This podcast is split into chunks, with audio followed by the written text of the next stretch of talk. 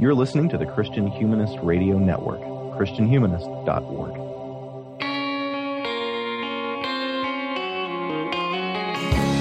This is the Christian Humanist Podcast, a weekly discussion of theology, philosophy, literature, art, and other things that human beings do well.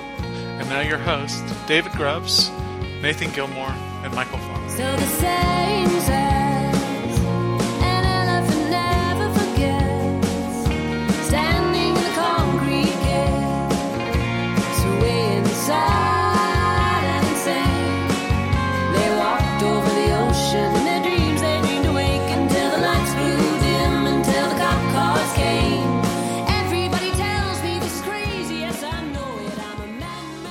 Hi, and welcome to episode 195 of the Christian Humanist Podcast. We're slouching toward episode 200. I don't know which one of us is going to end up with that one.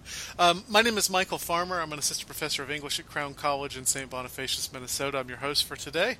Joining me, as always, David Grubbs, an assistant professor of English at Houston Baptist University in Houston, Texas. Grubbsy, how's it going? Pretty decent. How are you, sir? Pretty good. Also joining us, Nathan Gilmour, who's an associate professor of English at Emmanuel College in Franklin Springs, Georgia. Nathan? Uh, I'm, I'm actually at the midpoint of the semester, so I'm tired That is like it's still September. How can you be at the midpoint of the semester? because our finals end before Thanksgiving. I don't know if that's if that's awesome or horrible. Uh, right now, it's tiring. It sounds pretty rad to me. Not gonna lie. It is true that the week the week between Yeah. The week between Thanksgiving and finals, like y- you may as well just give them all a sleeping pill. Yeah. hmm And if we keep up our normal rotation, Nathan will be should be the host of 200. Good, I don't have to do it. Are we gonna Are we gonna do an episode about the 200th hymn? Uh, the old 200. Um, I, I don't even know if that's if that's a thing. Well, our episode today is not on any of those things, but about Alan Jacobs' recent essay for Harper's called The Watchmen. Um, we'll have a link to that essay on our website, ChristianHumanist.org. If for some reason you haven't read it, I think uh, it, it made the rounds pretty well among, I, I think, most people who listen to this show. So odds are you've already read it. If not, take a minute and go read it. It's, I don't know, six or seven pages. It's, it's not a long or difficult read. Uh, David, Jacobs' analysis depends on his definition of what I did not realize was a slippery term, but what which turns out to be a slippery term, public intellectual. We did an episode on intellectual several years ago, but I think his definition probably looks a little different than ours. What is Jacobs talking about when he talks about intellectuals, public or otherwise? Well, a lot of what he does in here is cite examples of specific people that he would hold up as uh, models for what he's calling the Christian intellectual here. And he also comes back and gives some helpful conceptual uh, description as as well. But in terms of people, uh, he cites uh, a group uh, a group of folks in the late 30s in England, led by a guy named J. H. Oldham, who was a he describes as a missionary and advocate for Christian unity. And this group included T.S. Eliot and some other um, British intellectual types. Uh, other people he he cites um, his, his big two are C.S. Lewis and Reinhold Niebuhr. Um, he cites Auden, Dorothy Sayers. So the, he he seems to be fo- he, his attention seems to be especially focused on the pre World War II, post World War II, during World War II. He, he's he's kind of looking at that particular era um, for his examples, which which is interesting, and we may get into um, some of the, I guess the, the historical reasons um, as we go on, but the conceptual stuff is what uh, sets him apart.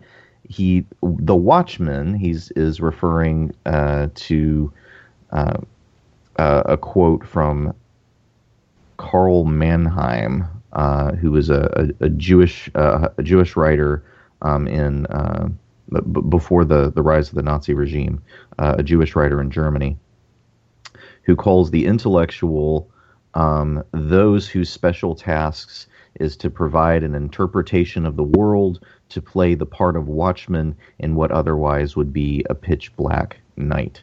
So the first of these uh, tasks of the intellectual is to be the watchman, to be the interpreter, to be the one who watches the times and explains them to the others. Um, what is what is black night to everyone else uh, is is intelligible to this intellectual. Uh, the other word that he uses in is interpreters. Uh, his the idea seems to be that the intellectual in some way uh, straddles communities uh, that he can represent or she can represent um, each of those communities to the other and be the intelligible and winsome um, voice. Uh, in in this particular case, it's to to be the the voice of of the Christian community to the the world of intellectual discussion, uh, which is largely academia, but also apparently magazines like Harper's. Um, and then also be the face of of that intellectual or academic community um, to within this the, the Christian sphere. So those two images, um, the Watchman and uh, the Watchman and the Interpreter, are seem to be the two that, that kind of dominate uh, his his definitions. Anything else we want to fill that out with?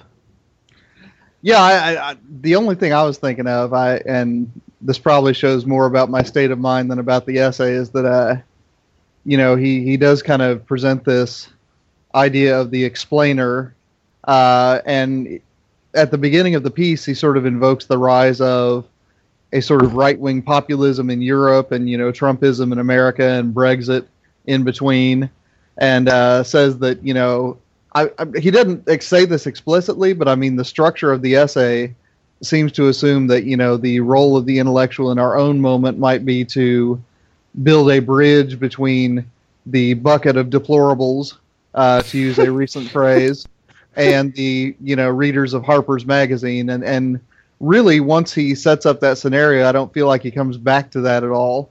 Uh, and honestly, I mean the article gets better once he abandons that uh, problem and just kind of goes on uh, offering a solution in search of a problem. But uh, I, I, thought that that was an odd beginning to the essay. Hmm. I, I, would add something that comes up not so much in the essay as mm-hmm. in some Twitter conversations Jacobs had after the essay, which is that the the public intellectual seems to me to be opposed in some sense to the activist. So, one of the questions somebody asked him on Twitter is is how come Martin Luther King isn't a public intellectual? And the impression I got, and I was trying to find the tweets, but I, I couldn't in time. So, if I'm getting this wrong, I apologize.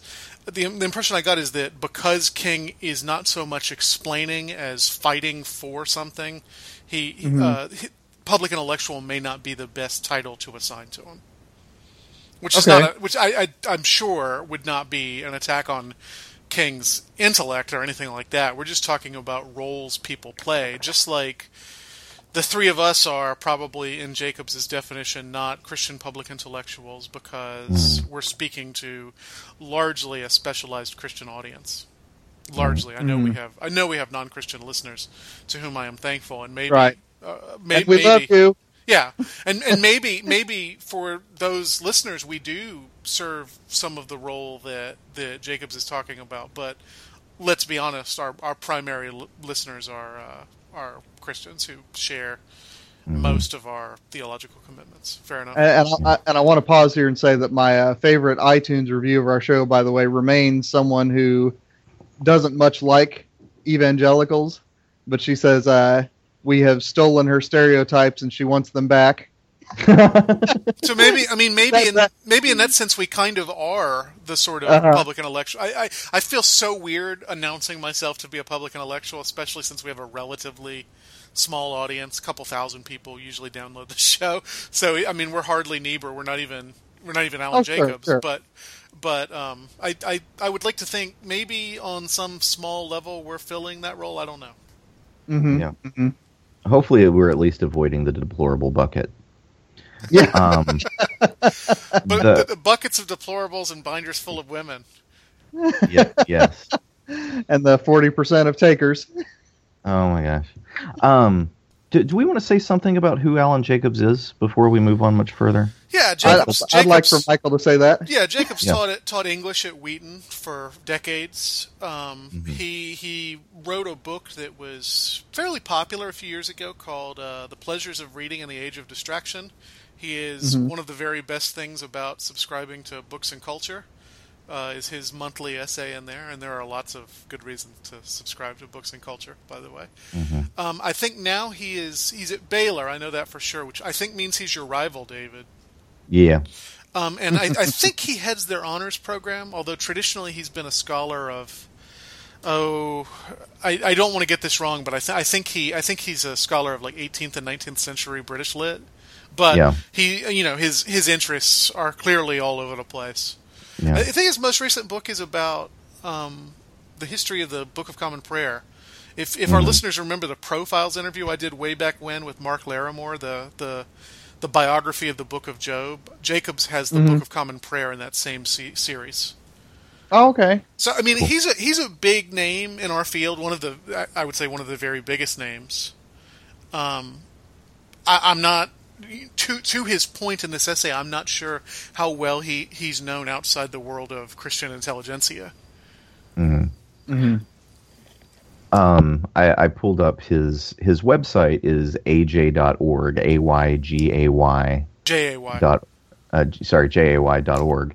Um, in his bio there, which might actually explain some things from this essay. Apparently, he's working on a book entitled "The Year of Our Lord, 1943: Christian Intellectuals and Total War." to I'm sure when he published by releases it, Harvard one of us is, is going after him for profiles. Yeah. So anyway, point point point being, if he seems super interested in pre, during, and post World War II, and the issue of war, which you know I, I'm sure that will come up as we get going. Um, yeah, he's writing the book on that. And, and um and actually his his essay in the latest Books and Culture is about the late prose of W. H. Auden. Mm. So I, I mean he yeah he knows whereof he speaks. Hmm He's he he's done a lot with Lewis as well. Um, that's yeah. Like, like I well said, he's he's about as major as you get in in our relatively narrow field of Christian um, Christian literary critics. Mhm. There, there are a few people who are on his level, but I, I can't think of anybody who I would say is above him. Can you? Are you am I am I misrepresenting him? Am I sucking up in case he's listening? I, See, now you uh, won't dispute me in case he's listening. Yeah, I, I I just don't know. I just don't know. I, I Um, have read him with great pleasure for years. mm. Well, in uh, Jacob's analysis, the golden age of the Christian intellectual was both historically grounded and shorter than we might expect, at least shorter than I expected it to be. Uh, Nathan, what material and cultural conditions produced these intellectuals, and, and how did they conceive of their role in the world? One factor that he doesn't explicitly name, but because of the historical period, we probably should mention, is the rise of radio as a mass medium. Uh, he does note that C.S. Lewis gave radio addresses, and of course, this is an era when uh, you have telecommunication, really, uh, to a greater extent than you've had for most of hi- human history up to that point. You know, there are telegraphs as early as the 1870s. Telephones have been around for a while, but as far as getting a message out to the English speaking world uh, instantly, that's something that's really kind of coming into its own there in the first half of the 20th century. So that's certainly a material condition. Another condition, uh, which we'll talk about a little bit more when we get to some of the responses to Jacobs, is a sort of cultural modern Protestantism uh, that seems to define the culture of the UK and of the USA. Uh, so, in other words, you have these circles that you know we've mentioned before, where you have some Roman Catholics, to be sure, you have some Jewish thinkers, you have some free thinkers and atheists, but the sort of cultural idiom, if you will, is a sort of modern not liberal in the 1970s sense, but certainly liberal in the sort of Lionel Trilling sense, Protestantism.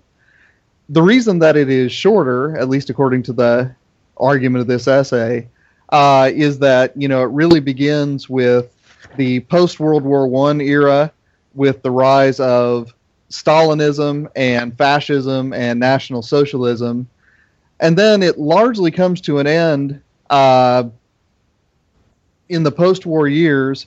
And the argument that he offers is because there becomes enough of a diversification of culture, or at the very least, a specialization of culture, that it's possible to have an internal evangelical academic and intellectual culture in a way that wasn't there before the war.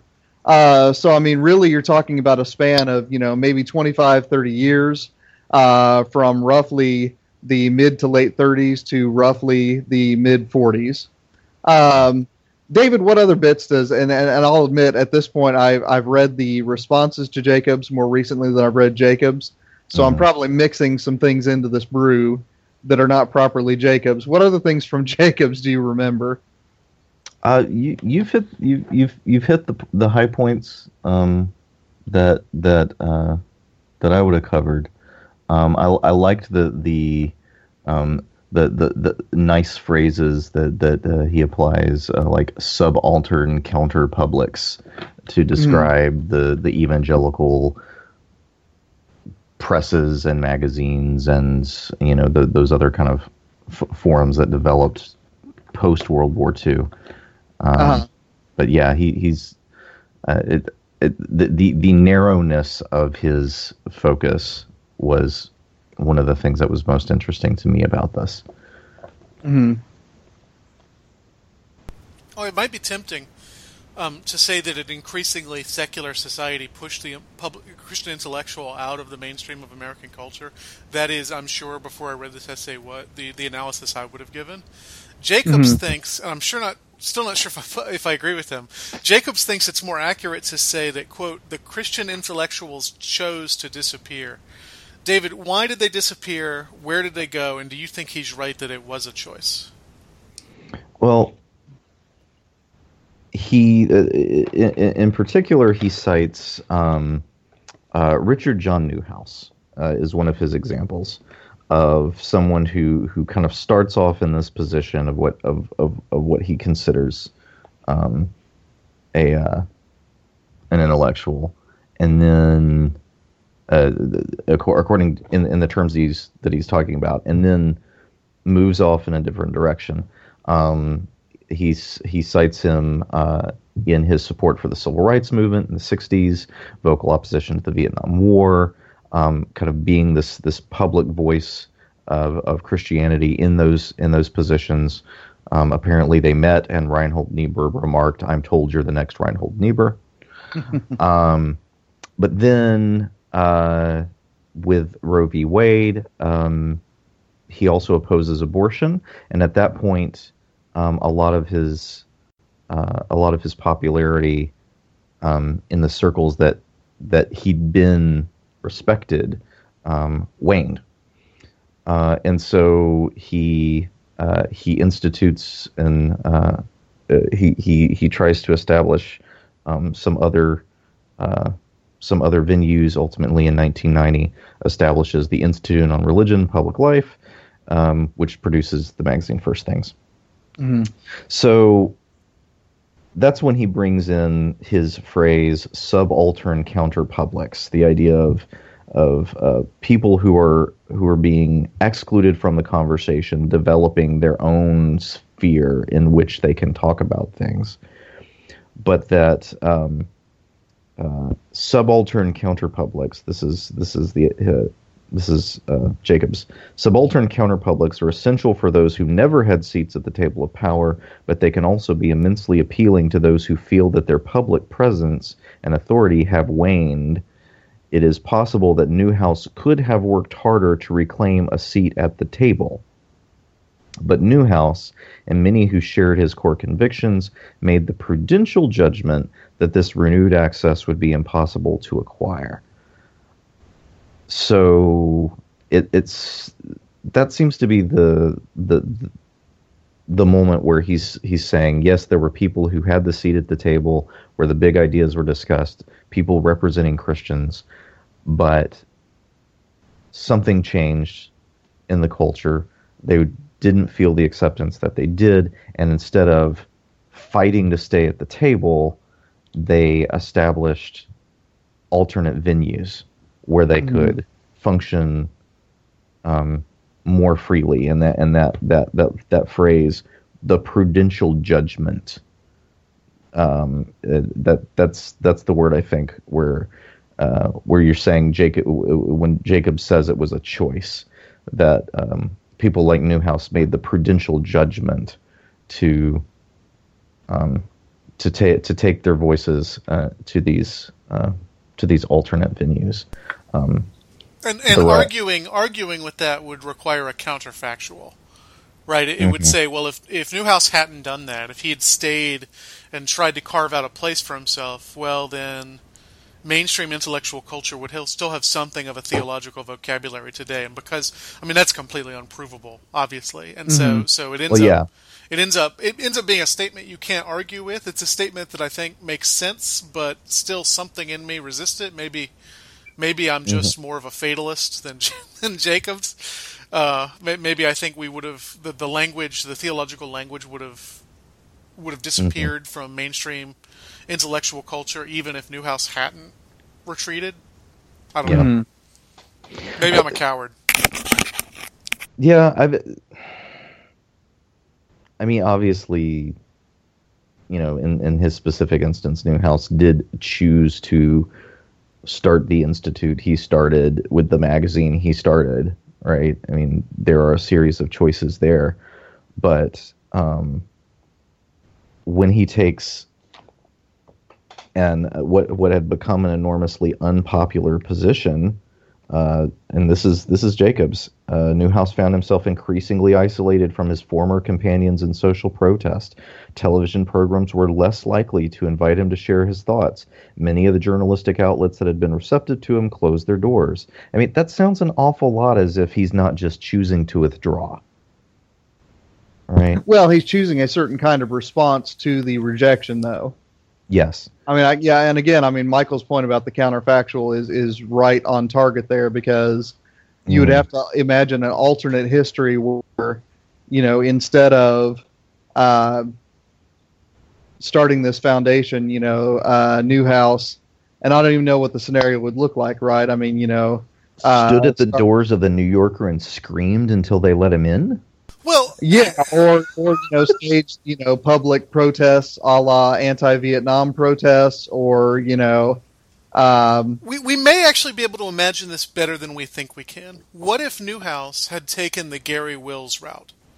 Now, Garry Wills is more politically liberal. I don't really know what Garry Wills' position on abortion is, but Garry Wills has managed to carve out a space for himself in the New York Review of Books, for example. He writes other places as well. He publishes a book every 18 months.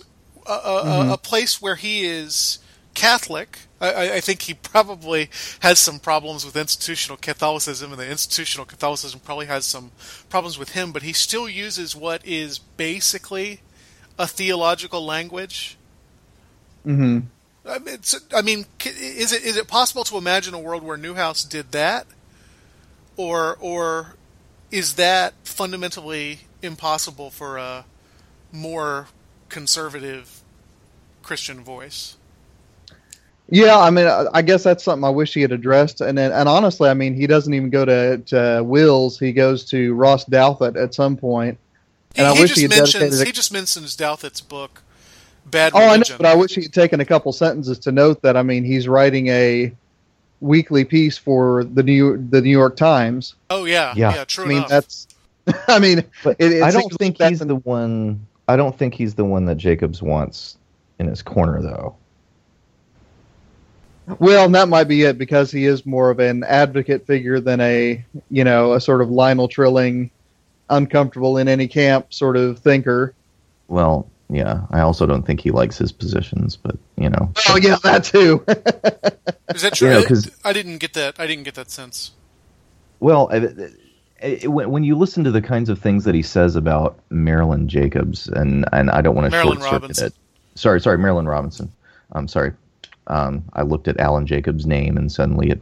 Anyway, yeah, sorry, Marilynne Robinson. Um, and we'll we'll we'll get there, but um, there's some things that he says about her, and then things that he doesn't say that um, to me looked like tells, but maybe that's just because I'm a suspicious conservative. Sure, sure, sure.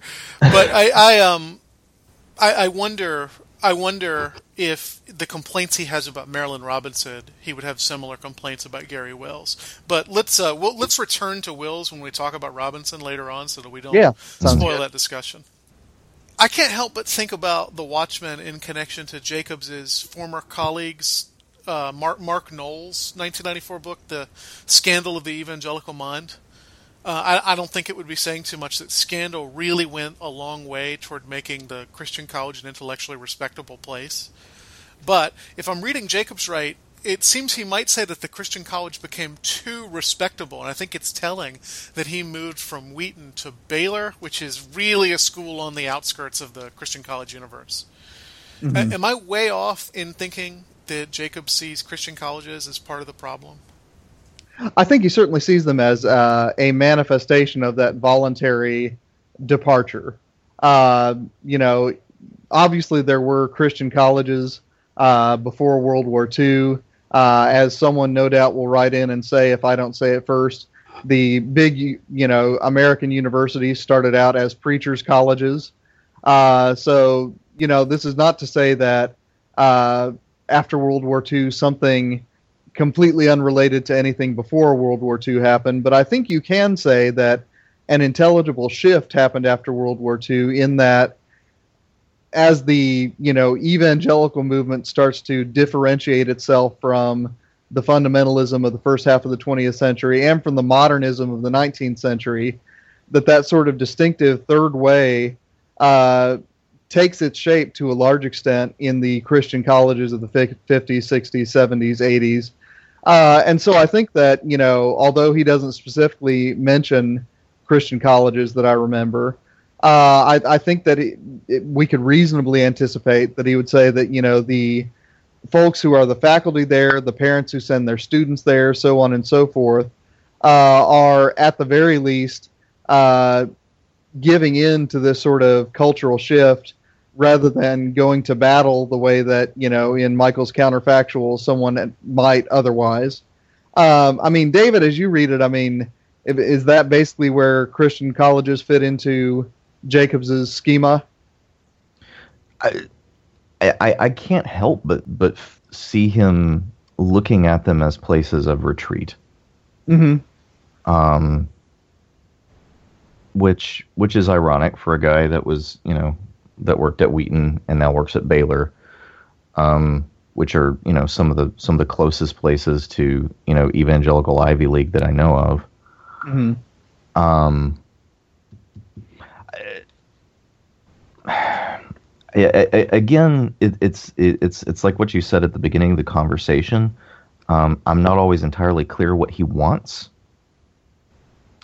and and if he can if he can imagine some kind of counterfactual America in which the kinds of Christian academics that are working within Christian colleges and universities in the way that they're working within Christian colleges and universities, if he can imagine them functioning, and I'm not just including the evangelical Protestants, I'm also including um, the the Catholic college and university system um, in the Mhm. places where um, they are still um, that where where that where they don't view that that background as something that's that's that's an interesting nostalgic part of their background.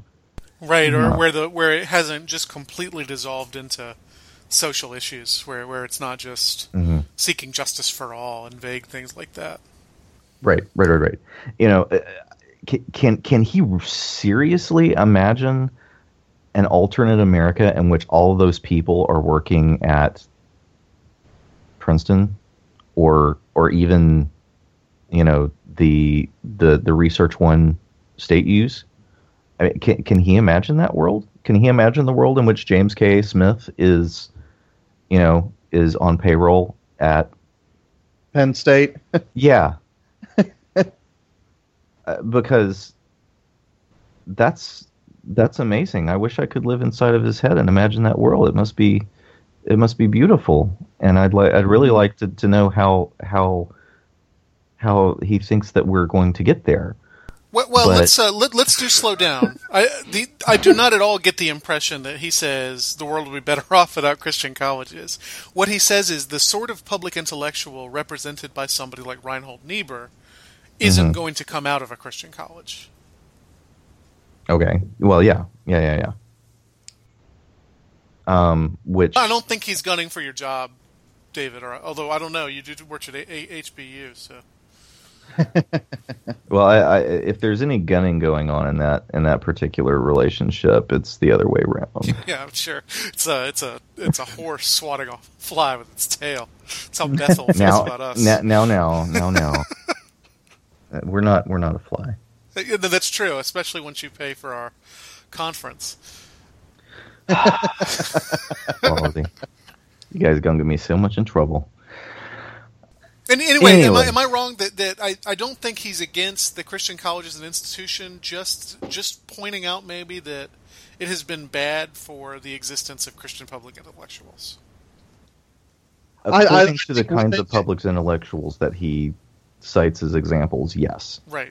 I, I I agree with David. I mean, within his schema, yes. I mean, as we roll on, I, I, I I'm going to call his schema into question. But again, I'll save those bullets for later since we're gunning. Sure. Well, for example, I can't, as you said, I can't imagine James K. Smith at Penn State. I don't think he has a huge non-Christian following, does he? Not that I'm aware of. Uh, and and it, it's not that he's not a rigorous academic or intellectual. I think I think we've made our position on James K. Smith abundantly clear mm-hmm. on this mm-hmm. podcast. But but he is largely writing to Christians. Whether I don't know what his um, what his motivation is when he sits down and writes, if he sees himself as writing mm-hmm. largely to Christians, but certainly that's who's reading his books, and he's publishing them on Christian presses by and large. But I do think that he is serving. I do think he is serving as a watchman and an interpreter of of the culture to that Christian audience that he writes to. It's that he's not doing it the other way about. Right, which is what Jacobs wants. He he wants the he wants the public sphere to have some sort of theological language to use. And but the only way you're going to get theological language into the public sphere is if you get someone of genuine Christian commitment and you have them speak to the culture rather than to the church. hmm Right? And and I'll go ahead and fire my first salvo here. I was gonna I was gonna hold off, but I mean I think that one of the places where I have trouble following Jacobs is that he sees a culture in the singular much more than I do. Mm. Mm.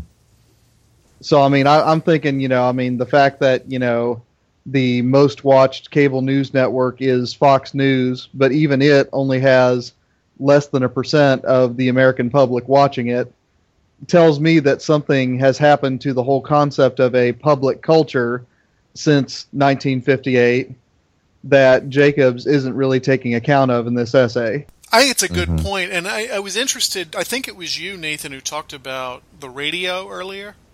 Mm-hmm. I, I've been reading a book about the 1950s um, by David Halberstam. I guess I should say she's called the 50s, and uh, he Uh-huh. he talks about the uh, 1952 presidential campaign, and before 1952, the the way the way politicians would use mass media uh, was they would go on the radio and make a 30 minute speech, right? It would be basically a stump speech that was broadcast to the nation over the radio. In 1952, the uh, this guy, um, oh, I can't remember his name, but he, he uh, uh, I think his last name is Reeves. He he is the mm-hmm. he's one of the models for Don Draper on Mad Men Okay. he Eisenhower he takes Eisenhower and he puts him on television and I, because Eisenhower doesn't want to be on television Reeves I think his name is um, has him do like 15 20 second spots well mm-hmm. when your when your public culture looks like 15 20 second spots instead of 30 minute speeches you're not going to have a space for public intellectuals and mass media Likewise, right. when you go when you go from the New York Review of Books, which I understand still exists, when you go from that to websites, people don't read entire articles on the websites, right? I mean, that's that's been proven. People read about a third of them and pass them along. There's not there's not really a way to have the sort of substantive public um, conversation that would have been more possible when more people were reading long form arguments in little magazines, as uh, as Trilling calls them somewhere. Right. And and to go in a different direction, Michial, I think your point is entirely valid there. The direction I was thinking was more along the lines that we don't have a single pop culture now the way that we did when the Beatles were the biggest band in the world, right? Because we have more than Uh, three television networks, for example. Yeah, yeah, and you know, uh, even as early as you know the the 1990s when First Things was getting around, uh, you know, you don't have the web yet, but you certainly have FM radio to where instead of you know four radio stations, you have 40. Uh, you certainly have you know the the emergence of independent publishers in a far greater number than you had before.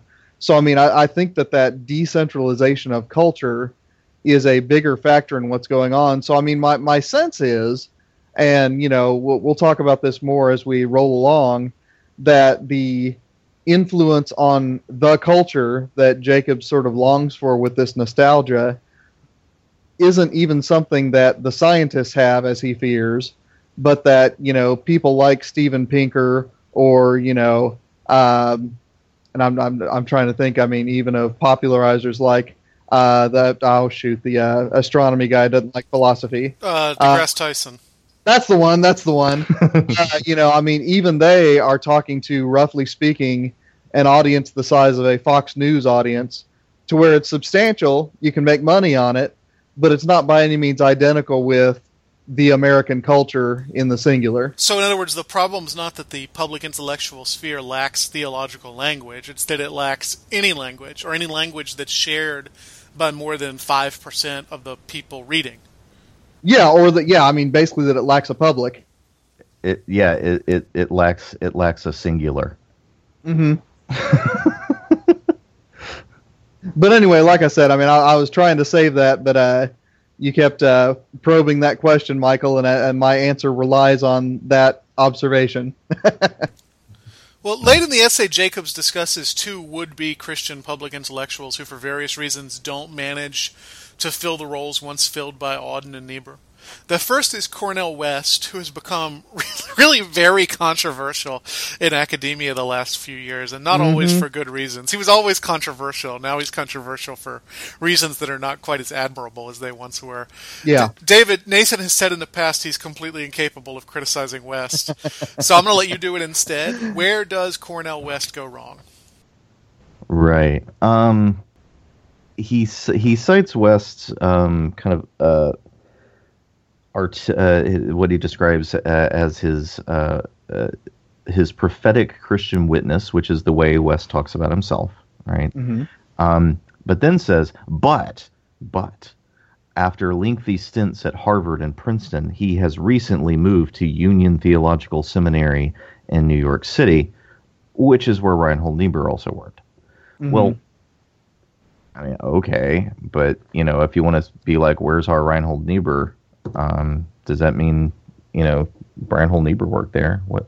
Anyway, but it it, it seems that uh, from what from what place is one best suited to witness to what one believes to be core Christian truths in a manner that is both free and audible, and the suggestion seems to be that in moving from um, from these universities to the seminary, that West is embracing the kind of sec- self-exile that that um, you know that, that that Jacobs is is lamenting.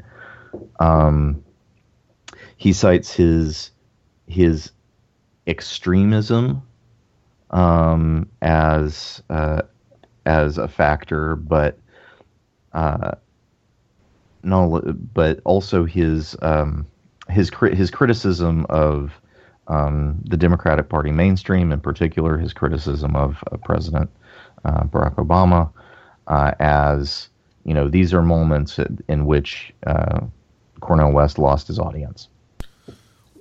Which you know, again, is he not supposed to criticize the president? Because I thought one of the things that was supposed to be happening is he is he just supposed to interpret? Is he never supposed to call anyone out? Mm-hmm. Right, Does- and when he, he says the problem for West is he's ignored by both sides of it in his inheritance, which you would think would make him make him more suited for this, right? Well, right, yeah. right. I mean, if he's seeing these these Christian intellectuals as necessarily people who are between the worlds, they're not going to be listened to by people in in the two worlds they have a foot in, especially in the kinds of especially the kinds of folks who will suspect your belonging merely because you are straddling the worlds.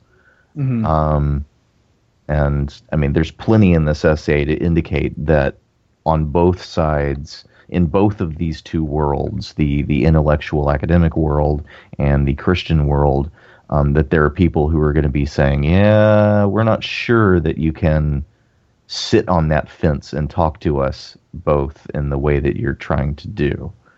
Mhm. um, which you know, I mean, I'm I'm I'm I'm sorry, I'm sorry, I'm sorry for Cornel West, but you know, it's you know, may, maybe there are things in his manner that help cost him his audience, and those are things that you can critique. Uh, but at the same time, you know, how much how much is he going to going to keep his audience, even if he says those things in the most winsome way possible? I, I just I don't think he talks enough about West to really get at what the problem with Cornel West is mm-hmm. right now, and I, I mm-hmm. think it may be it may be helpful, and I'll, I'll put a link to this in the show notes too, to go look at Michael Eric Dyson's essay from I think last year called Cornel West Rise and Fall. It was in the New Republic. Dyson is an mm-hmm. acolyte of West who had a falling out, as a lot of people have. Yeah. And- And, boy, is that a bitter essay. It really is, but it's it's telling because I, I think a lot of us have a sense that while Cornel West is still very public, he's not as much of an intellectual as he once was. He's not putting out really high quality intellectual work anymore. His last Yeah. book, mm-hmm. as I recall, was an autobiography that he didn't even write. Mhm. Or yeah, that he, he, from his public talks. that's right. Mhm. Uh, whereas, Yeah. I mean, this is the guy who in 1982 put out Prophesy Deliverance, which is one of the, you know, really, really great works of African American theology and social criticism. He's not doing work like that anymore. Now, it's not Hmm. entirely fair to blame someone for not consistently doing great work for 35 years. Y- you I mean, know, how many elderly professors rest, rest on their laurels in a similar manner? I mean, and and it's good. He he is essentially the only member of the liberal intelligentsia who regularly criticizes President Obama. And mm-hmm. and like that's good, except when you look at the way he criticizes it, he looks like a spurned lover rather than somebody with genuine political convictions. And I- I think Dyson's essay Yeah. gets at that too. It seems like the reason the reason he criticizes Obama is not so much he, he disagrees with him politically, although I'm sure he does. It's that Obama refused to kiss his ring sufficiently. Mhm. And uh, that's a that's a bigger problem and one I, maybe not necessarily connected to um, West's status as a public intellectual. But I know that ten years ago I definitely would have said Cornel West is a public intellectual, and in 2016 I'm not so sure. Right. Well, and I think uh, even if we step back from the Obama question in particular, I, I think this illustrates one of the paradoxes of the public intellectual in the age of publish or perish, right? Uh, As Mhm. Michial just indicated, I mean, you know, the people that we consider the intellectuals of our age are people who are holed up writing their next book rather than going out in public and protesting Ferguson, Missouri, and you know making appearances on television shows and so on and so forth, right? mhm. Uh, and it's it's one of those fascinating things where, you know, I mean, when I think of the folks who influence me the most intellectually, they don't have a great publication record because they were spending all their times teaching little snots like me, Mhm. right? And so, I mean, I, I realize that I'm straying away from the category of public intellectual because we think of public as publication. But I mean, I, I, I think that you know Cornel West's case in particular illustrates some of the paradoxes in what our standards are for considering someone a real intellectual. Mhm. So I, I mean, I don't know if Jacobs would agree with that stuff or not, but I think a couple more paragraphs about the trajectory of West's career would have been really helpful for understanding why we can't really count on him as a Christian public intellectual. Even Yeah. though, I mean, I, I don't doubt West's Christianity. I, I think he has some personal problems. And even, even though he, he really did used to speak truth to power in a very important way. And he was, he was um, rather undiscriminating about who, whom he spoke power to. He, he was not standing on the left berating the right all the time. He was perfectly willing to berate the, the left, and it's it's sad that we we seem to have lost that. Mm-hmm. Well, uh, the other figure Jacobs mentions is Marilynne Robinson. He calls her the finest living American novelist. That's, you know, that's a, I I don't think a controversial statement, but he criticizes her more public nonfiction, especially this essay called "Fear." And an interview with Barack Obama, both of them published in the New York Review of Books. Nathan, what's his problem with Robinson's work? The persona that Jacobs describes, and, and I'll have to confess, I like I said, I'm at you know midterm mania stage of the semester, so I didn't have a chance to run down uh, Robinson's essay. If one of you two has read it, you can speak to it here in a moment. Uh, is that in this essay, fear, and also in this uh, interview, uh, her persona is the person who says that cosmetically, I share these things with Christianity. I wear a cross necklace just like they do but that ultimately on the level of what really matters, which is to say, you know, sort of the tenets of a sort of polite, East Coast educated liberal subculture. Uh, I just wish that you know I didn't have to associate with those barbarians.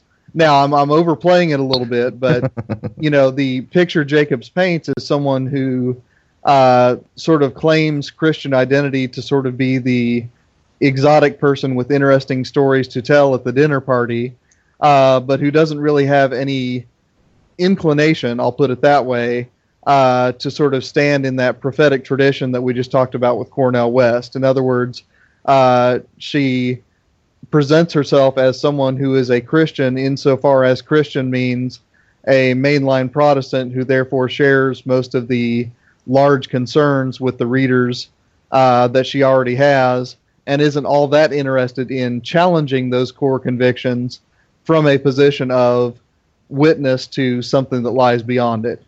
Um, now, Michial, I mean, I, I I know you've read more Robinson than I have, just because I she's she's one of those authors. Every time her name comes up, I realize I still haven't read her, and I lament.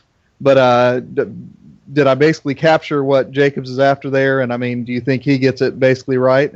Yeah, and, and I do. I, I um, I, the the essay "Fear" is largely about gun control, and I am I am with with the liberals on this. I'm I'm pro gun control, and yet I remember reading that and not liking the way she talked about conservative Christians. Um, d- it- dismissive, like you said. Like I'm embarrassed to be associated with these people. No real empathy for them, and certainly, if if Jacobs's definition of a public intellectual is true, I, I, I, I don't see how, at least in that essay, she could qualify as one. Now, my understanding, I haven't read much of her nonfiction, but my understanding is that she has other essays where she like, uh, she has an essay where she defends John Calvin, for example. Uh, and and in, in that sense, I think maybe maybe you could call her a Christian public intellectual, but certainly the these are the two most noteworthy recent pieces from her, and neither neither one of them um, would fit Jacobs's definition. Mm-hmm. David, do you have anything to add to that? Well, there's a couple thing, a couple kind of claims that he makes in here regarding to her, um, or re- re- regarding her. He, he he describes her as uh, in her fiction she offers a largely secular a parenthesis largely secular secular audience picture of what the world looks like when it's irradiated by faith. Okay, so his largely secular audience, and then later on, um, I want to say he made a he, makes a, an- another kind of reference to her as as one that um, the Christian community just doesn't really have regard for, um, which is um, extraordinarily strange to me because the way the, I don't read contemporary fiction at all. And the reason why I knew about Marilynne Robinson is because John Piper recommended her. Right, right. I feel like uh, And- and any Tim- Christian who reads talks about Marilynne Robinson. Yeah. Um, Tim Keller recommended her. Um, if you if you go on uh, to thegospelcoalition.org, and that's about as big evangelical as you get, and look for Marilynne Robinson, and you will find there's 102 hits, and most of them are either interviews with her, links to interviews with her, or um, a, a standard uh, article or a standard kind of column that they do called On My Shelf, in which they interview kind of prominent evangelical pastors and theologians and whatnot and ask them what they're reading. And they're all reading her. hmm You know, uh, it, it, it's, it's really kind of weird to me to, to see the way he figures her as, oh, the Christians aren't listening to her when that's how I found out about her. And, Right. and, and the response that I got from, you know, I remember when that, um, you know, when uh, the article Fear came out, um, when she uh, kind of talked about, and it- when she basically, it, it was her own bucket of deplorables moment, right? Mhm. um, and the res- and, and what I heard from a lot of these evangelicals like John Piper who recommended her was, man, Marilynne Robinson, I love your novels. They are wonderful. They sing to my soul. Why can't you be fair to me? you know. Anyway, I, I, I found that extraordinarily interesting. But the biggest complaint that Jacobs has about her is that she doesn't confront Obama about Guantanamo. Mhm. Okay. I mean, is uh, okay if that's if that's the move that he wanted her to make. Okay, that's fair. But does her being a good Christian intellectual or not depend on that? I would say, I, I would say, I'm not sure it's correct for public intellectuals of any stripe to be super friendly with major politicians. You know what I mean? Maybe, Right. maybe friendly, but but th- there was a weird sort of sycophancy in that Marilynne Robinson interview that that he talks about. So so I get his discomfort there. You you do kind of wish she was a little more like Cornel West. But I also I also don't Well- get the sense that like she's sucking up. That, that I I call I said there's sycophancy, sycophancy but I, I don't I don't see her as like seeking the highest power. I think she probably really does admire Obama. Yeah. Uh, Say more like the honeymoon period, right? I mean, you, you described Cornel West as the spurned lover. Well, a lot of a lot of the relationship that it seems to be between different people in the intelligentsia and this particular politician is one of he woos like Prince Charming, and they re, and they respond that way. And then when Prince Charming doesn't doesn't follow up on his sweet words, um, they react as as the wooed scorned. You know, Right. uh, it, that that but that has a lot to do with with just the political personality. I think that that that he has in regard to that um, to that demographic. hmm Well, and I think um, I think I think maybe Jacobs's point is Robinson's chief public identity is as a as a political liberal rather than it being as a Christian. hmm hmm He says, um, this is the last paragraph of his uh, discussion of Robinson. Still, it is noteworthy how consistently inward and solitary the fate of the characters in Robinson's novels is, including that of her most compelling creation, the elderly pastor John Ames in Gilead. The community of church is not a strong element in these people's lives. They tend not to speak for anyone or anything more than themselves, and the conversations that they have about faith are mostly internal. I can't help wishing that someone, someone of Marilynne Robinson's stature and gifts, would tell readers of the New York Review of Books that such church communities need not be scorned or feared, and then tell those church communities the same things about the readers of the New York Review of Books. And and, that that is that is disappointment more than anything, right?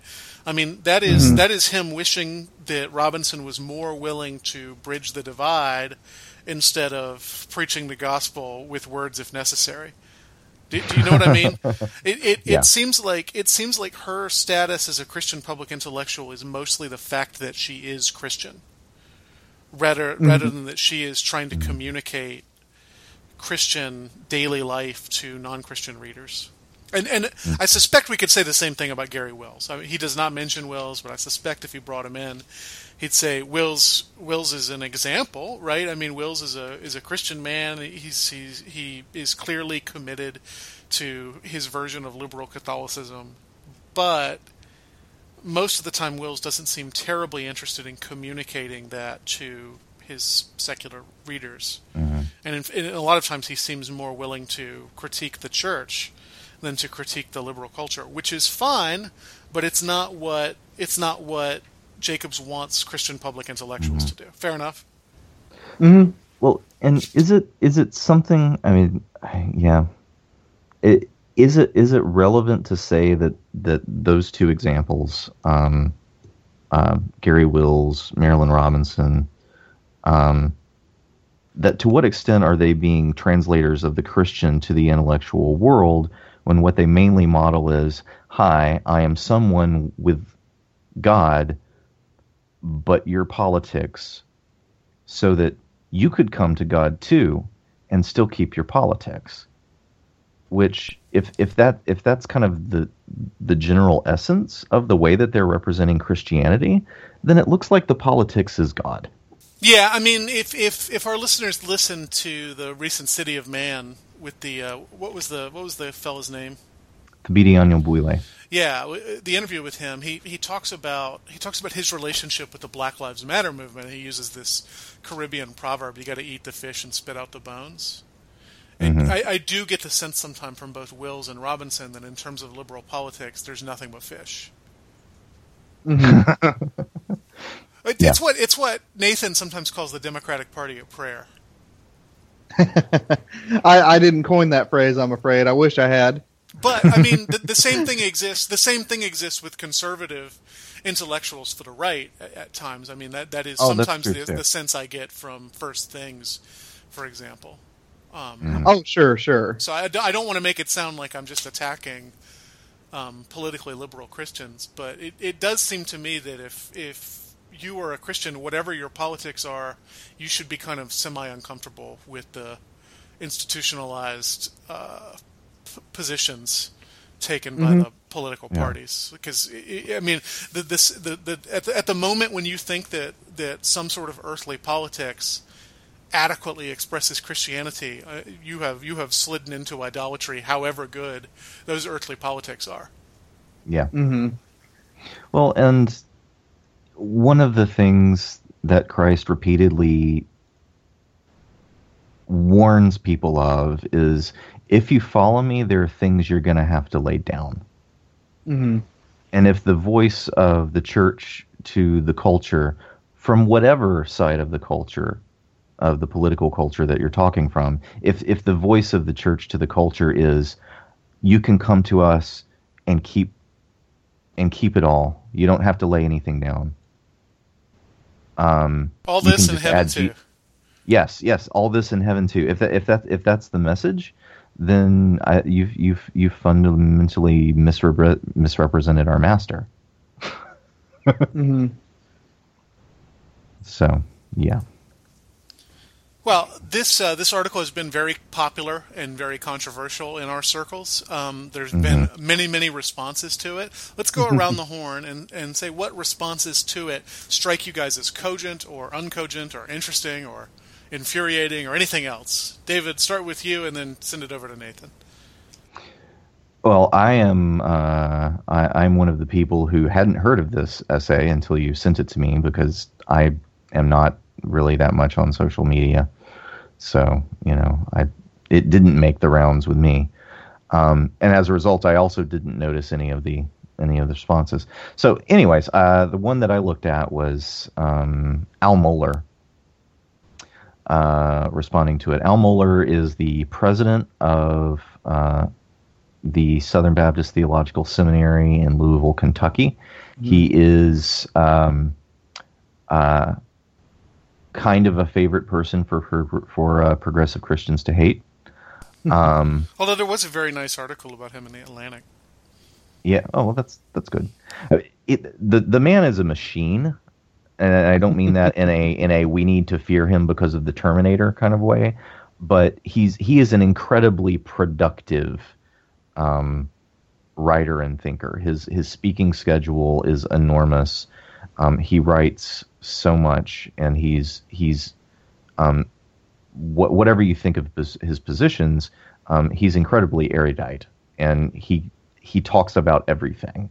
Um, he he has a podcast that's like just him r- talking about everything, which is enormously gutsy. Even if you you know even if you disagree with him, that's that's enormously gutsy to be the one man who talks about everything. That's actually the Um, title of the podcast. Just me talking about everything. Well, uh, the title Just is Thinking- Al. Well, the, the the name of his podcast is Thinking in Public. Oh, there you go. Interesting. which uh, which you know again enormously risky. Uh, so in th- this particular article, he has a he actually has a lot of um, he begins with, with with some with having some very nice things to say about um, uh, about Alan Jacobs. Um, some very kind and laudatory uh, uh, you know com- compliments, paying paying you know gi- giving giving him credit um, for for you know the the good things that he's done um, as a scholar, as a Christian scholar, um, and so forth. So you know he kind of begins in that diplomatic way. But the main thing that he wants to call into question is what's really kind of a side reference in this article, which is to C.S. Lewis and Reinhold Niebuhr being on the covers of Time magazine. hmm Uh, what Mohler does is actually go back to those Time magazines and look at the articles. And the C in his his points are first the C.S. Lewis article is mainly about how in academia they hate him, but he's popular. and they hate him because he's popular with ordinary people and because he's popular with Christians. Right? So so that the C.S. Lewis on the cover of Time magazine isn't look at C.S. Lewis, this great public intellectual who is respected in both the the the the the field of intellectual academia in the public sphere and within the Christian world, but this is C.S. Lewis. We normal people love him, but the scholars hate him. hmm Um, and that's the that's the Time magazine article. Uh, The then in uh, Mohler's point about Reinhold Niebuhr is is simply to go back and look at Reinhold Niebuhr's theology, in particular, um, the ways that he embraces a kind of Bultmannian demythology, uh, demythologizing approach to the scripture, um, questioning uh, and, and this is this is uh, a quote that he pulls from Niebuhr, and I, I've not read enough Niebuhr to, to say is this is this accurate, but this is the quote he pulls um, that that those who are intellectually aware quote do not believe in the virgin birth, and we have difficulty with the physical resurrection of Christ. And then another quote: We do not believe, in other words, that revelatory events validate themselves by a divine breakthrough in the natural order.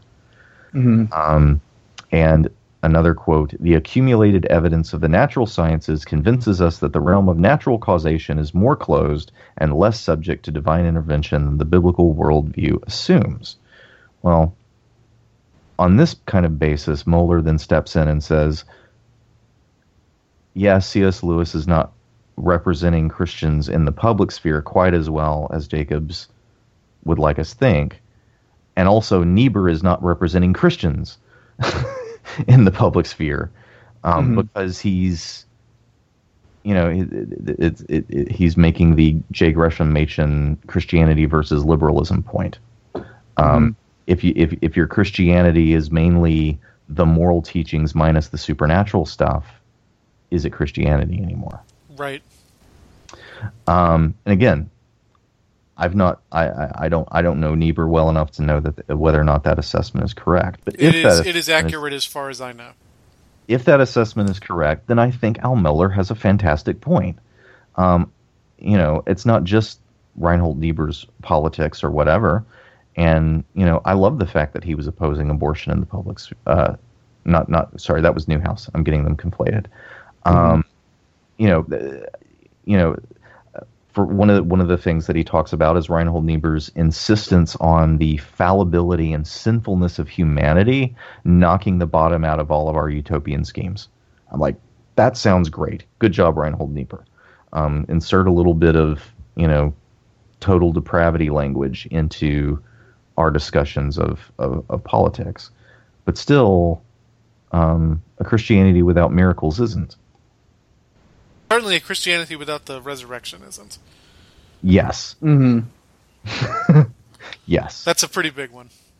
So you know, uh, I, I think M- Mohler Mohler's main point is you know, you, you you cite this you cite these Time magazine covers to illustrate a particular m- moment as if there was a time when Christian intellectuals were a thing.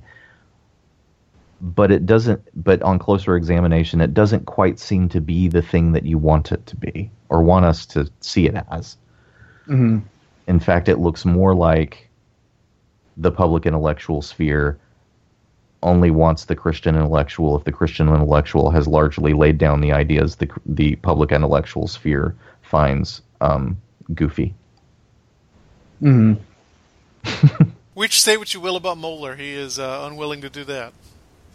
Yes, And I uh, I like him and hate him in about equal measure. he drives me nuts Yeah, I- sometimes. I- But sometimes I- I never just knock it out of the park.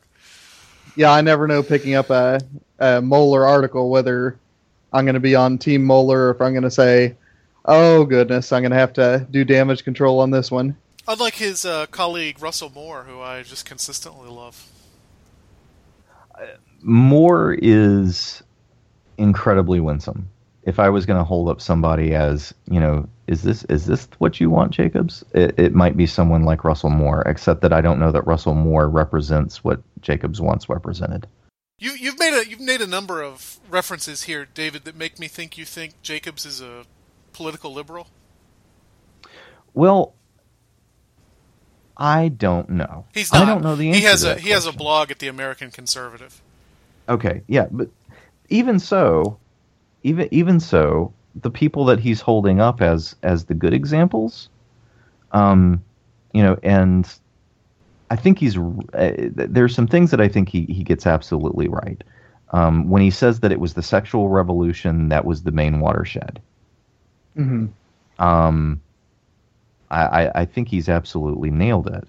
But when he doesn't step out and say, you know, Marilyn Robbins would be, you know, Marilynne Robinson would be great if she just wouldn't, you know, be, you know, as you said, a sycophant with with Obama and say something about Guantanamo, and talk a little bit more about church. Well, yeah, but at the same time, you know, she's she's not representing me, the cons- the the Christian with conservative moral stances. That that that's the point at which I'm wondering. Okay, Jacobs, who who do you want representing us, and in what way? So so again, I don't know. I'm speaking out of ignorance. But the people that he holds up seems to be the people that his audience in Harper's Magazine are going to be the ones that are, are going to be the Christians that they like. And maybe that's just a move to appeal to that audience. So I don't know, but I'm open to correction on that point because again, I've not read him. hmm Well, I want to talk about uh, two pieces briefly. Uh, the first one is from the Center for Public Theology at Midwestern Seminary, and uh, the author is I never know how to pronounce his last name Owen Strachan or Owen Strahan or Strawn. Strawn. Okay, so none of the above. Very good. Mhm. Um, but this piece makes the argument that basically that uh, Alan Jacobs is, is far underplaying the active and intentional marginalization of evangelical voices in the post-war period.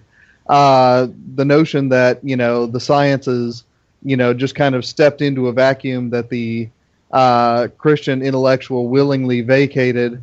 Uh, you know, he sort of brings as a counter narrative against that this notion that in the Cold War period, when you know the great scientific race against communism really sort of takes a, a center space culturally in the United States, it's also a moment where the atheism of a lot of of prominent uh, scient- scientific thinkers means that you know atheism, agnosticism, unbelief of various sorts uh, sort of takes over that place of prominence that was once held by a mainline Protestant or yeah, mainline Protestantism. That is what I meant to say.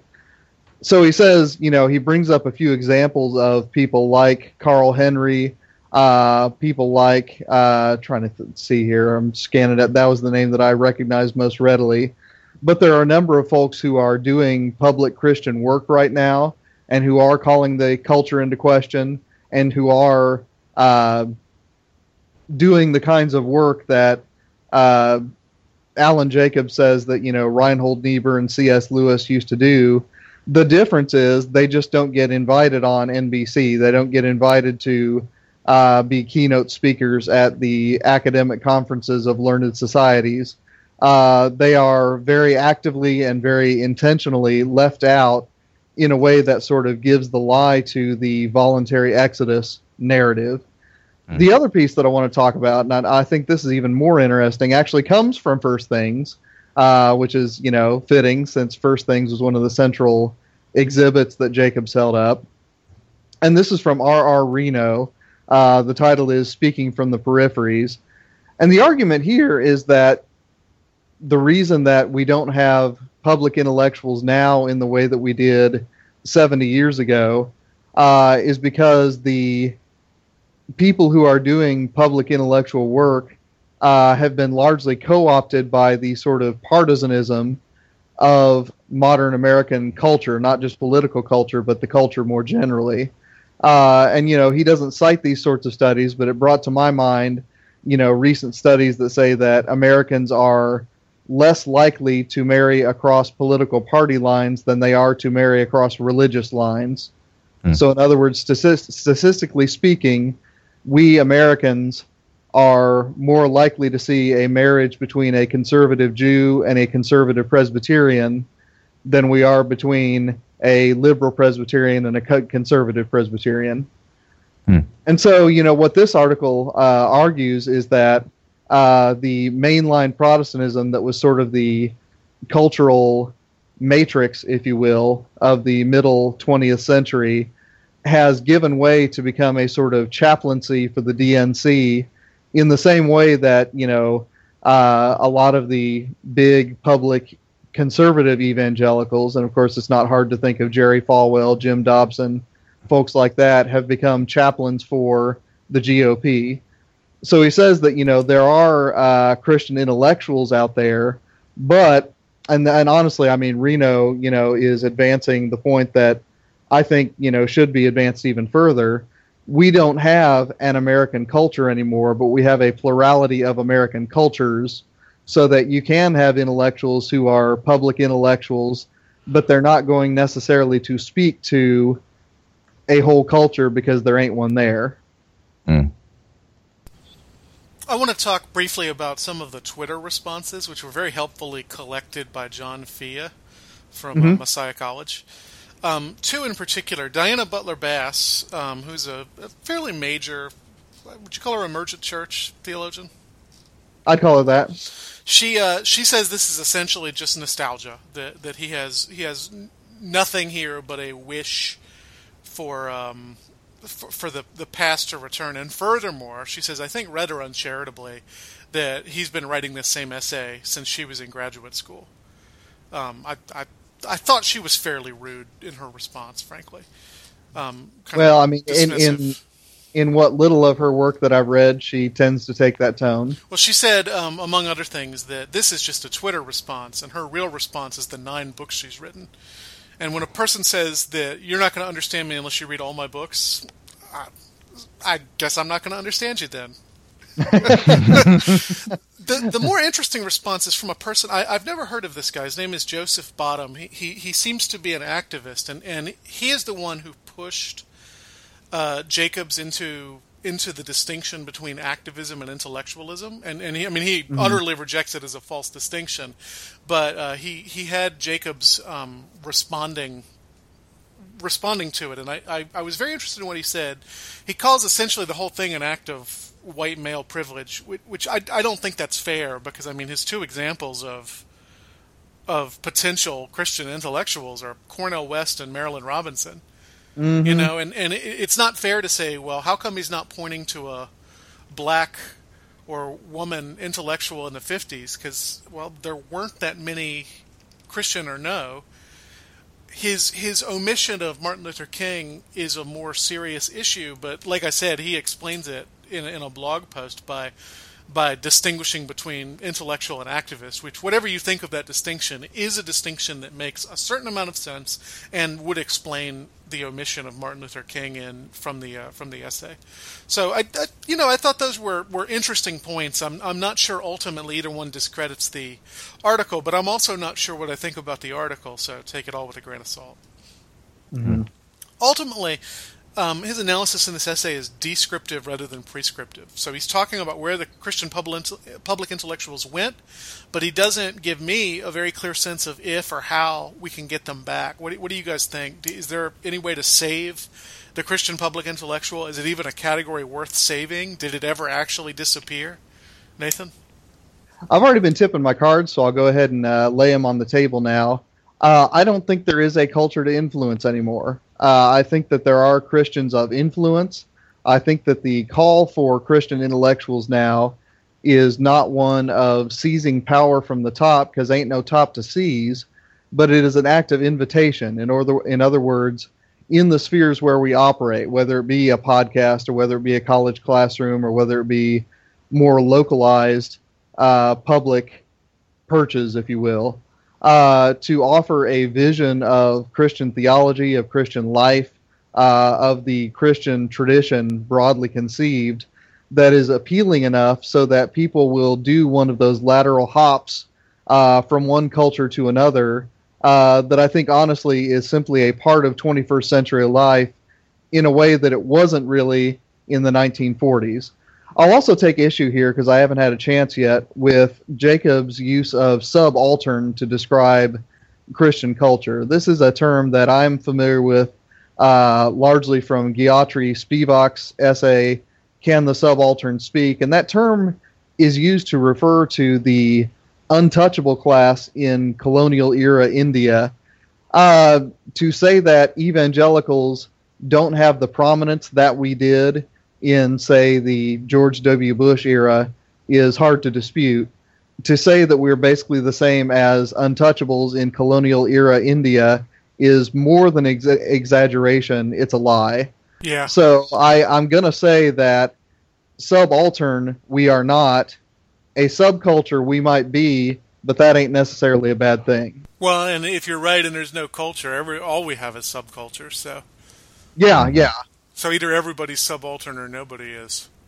Well, no, no, no. Subaltern means, I mean, you were in a place of being the victim not only of political oppression, not only cultural oppression, but also that you're incapable of imagining yourself as a person. You know, the answer to that essay's question, can the subaltern speak? And I'll go ahead and do spoiler alert here. Uh, no, they can't because if you actually get to a point where you can speak, you're not subaltern anymore. And that's just the point. We want to eliminate the subaltern not by exterminating them, but by bringing them up from subalterity. David, what do you think? Oh man, uh, is it a category worth saving? Um, I like his his idea of interpreter.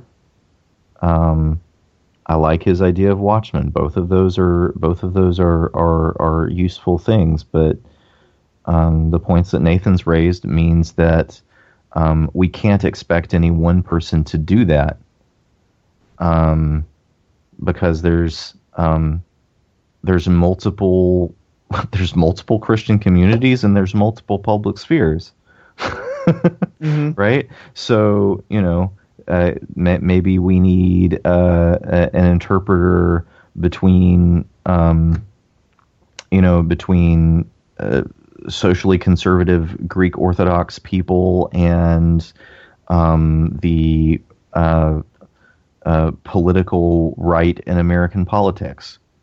hmm Wait, I know that guy. um, right, right, and so forth. So, so maybe we, we we don't need to be looking for this one big person who's going to do all of it, um, because there's there's multiple spheres, and and it, it's it's unfair to to expect any person to to have a foot in all the spheres and represent any of them with any kind of coherence. Um, you know, otherwise it's just going to get boiled down to nothing. Um, so I don't know. May, maybe maybe just embracing the idea that there's multiple spheres, and so that we need many interpreters and many watchmen, um, many people standing between many spheres and speaking. Um, also, um, just you know, shameless uh, network plug. Um, did a profiles interview with uh, the theologian Kevin Vanhoozer on his book Pastors as Public Intellectuals. And one of the things that, that he emphasizes in that book is pastors needing to needing to embrace their role as interpreters and watchmen of the culture to the Christian community and vice versa.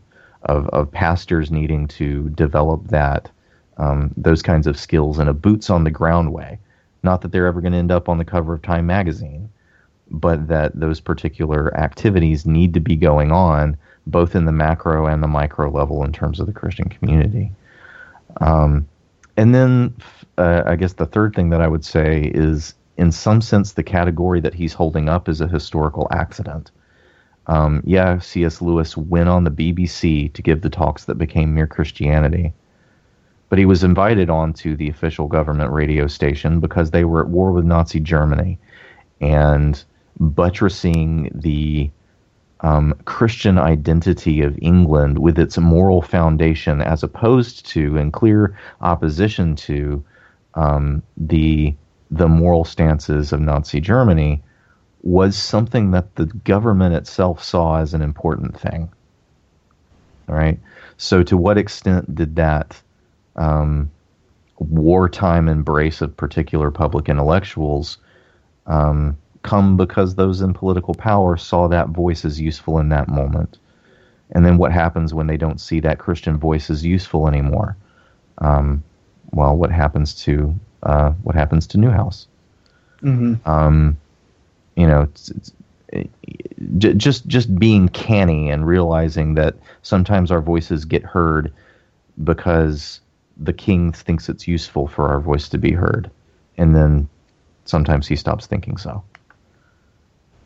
You know, I, I, I think of our first, the first public intellectuals for the Christian community, the second century apologists, right? Well-educated guys like Justin Martyr and Tertullian, um, who were speaking from a position of, of no power to those who were in ultimate power. Um, attempting to interpret the Christian community to the public. Um, you know, sometimes sometimes that's what that stance looks like. It doesn't always look like getting respect. I would add one more thing, which this this essay is published in Harper's, which Mhm. I am confused about because, um, well, I mean, it makes sense because he's talking about speaking to to a larger non-Christian society, and yet this essay doesn't seem to me to speak to non-Christian society at all. It seems like it's directed largely at Christians, and so Harper's is a weird place to publish it. Not Yeah. exactly a hypocritical place. He's not doing what he accuses Marilynne Robinson of doing, but this seems like an article custom made for First Things. Mm-hmm. Um, but you- you know, I mean, it's it's cool to have Alan Jacobs in Harper's. Well, do we have any idea how the typical Harper, Harper's reading audience read this essay? No idea. Uh, the The responses I've seen have all been from from Christians. you know because uh, because it's it's it's very very weird because if if I was that audience would I read this essay and say oh it's sad that there aren't any smart Christians anymore we might like them better if there were Well, I think that would be a pretty serious misreading of the article, don't you? well I think it I I I- I think it would too but you know if the if the title is what became of Christian intellectuals Right. Well, yeah. If they just read the title, I mean, I Yeah. suppose somebody could go on Facebook and look at the comments on the uh, Harper's post posting the article, but uh, Mhm. God knows I don't want to do that. I don't, I, don't, I don't read Facebook comments for any kind of secular publication that talks about religion because I, I know I know what I'm going to see. Yeah, you don't- could basically write the comments. I don't read any kind of comments of anything ever. American So- Conservative has a really great comments section. Okay. Anyway, um, if you have something to add to our what turned out to be a pretty long discussion of this article, we'd love to hear it. Our email address is uh, christianhumanist at gmail.com. Actually, excuse me. Our our uh, our web address is christianhumanist.org. Our email address is thechristianhumanist at gmail.com. I'm sure it was me who made that error years ago uh, who suggested that be our email address, but man, I wish I hadn't. So it's thechristianhumanist at gmail.com, christianhumanist.org. Uh, please let us know what you think. Um, David, what's on tap for next week? Well, last week we talk about we talked about uh, the lecture, and uh, I, I uh, tried to make my most winsome defense of the lecture, but um, I want to I want to tee you guys up um, to give a defense of the of the dialogue of the seminar. So we're going to be talking about um, the approach that you guys favor in terms of running a class. I still think you should lecture us about seminars since we had a seminar about the lecture. I, I, don't know that any of our listeners would want to listen to that. Well, the Christian Humanist Podcast is a production of the Christian Humanist Radio Network. Our intern is Amberly Copeland. Our press liaison is Kristen Filippic. For David Grubbs and Nathan Gilmour, this is Michial Farmer saying, Let your sins be strong and let your faith be stronger.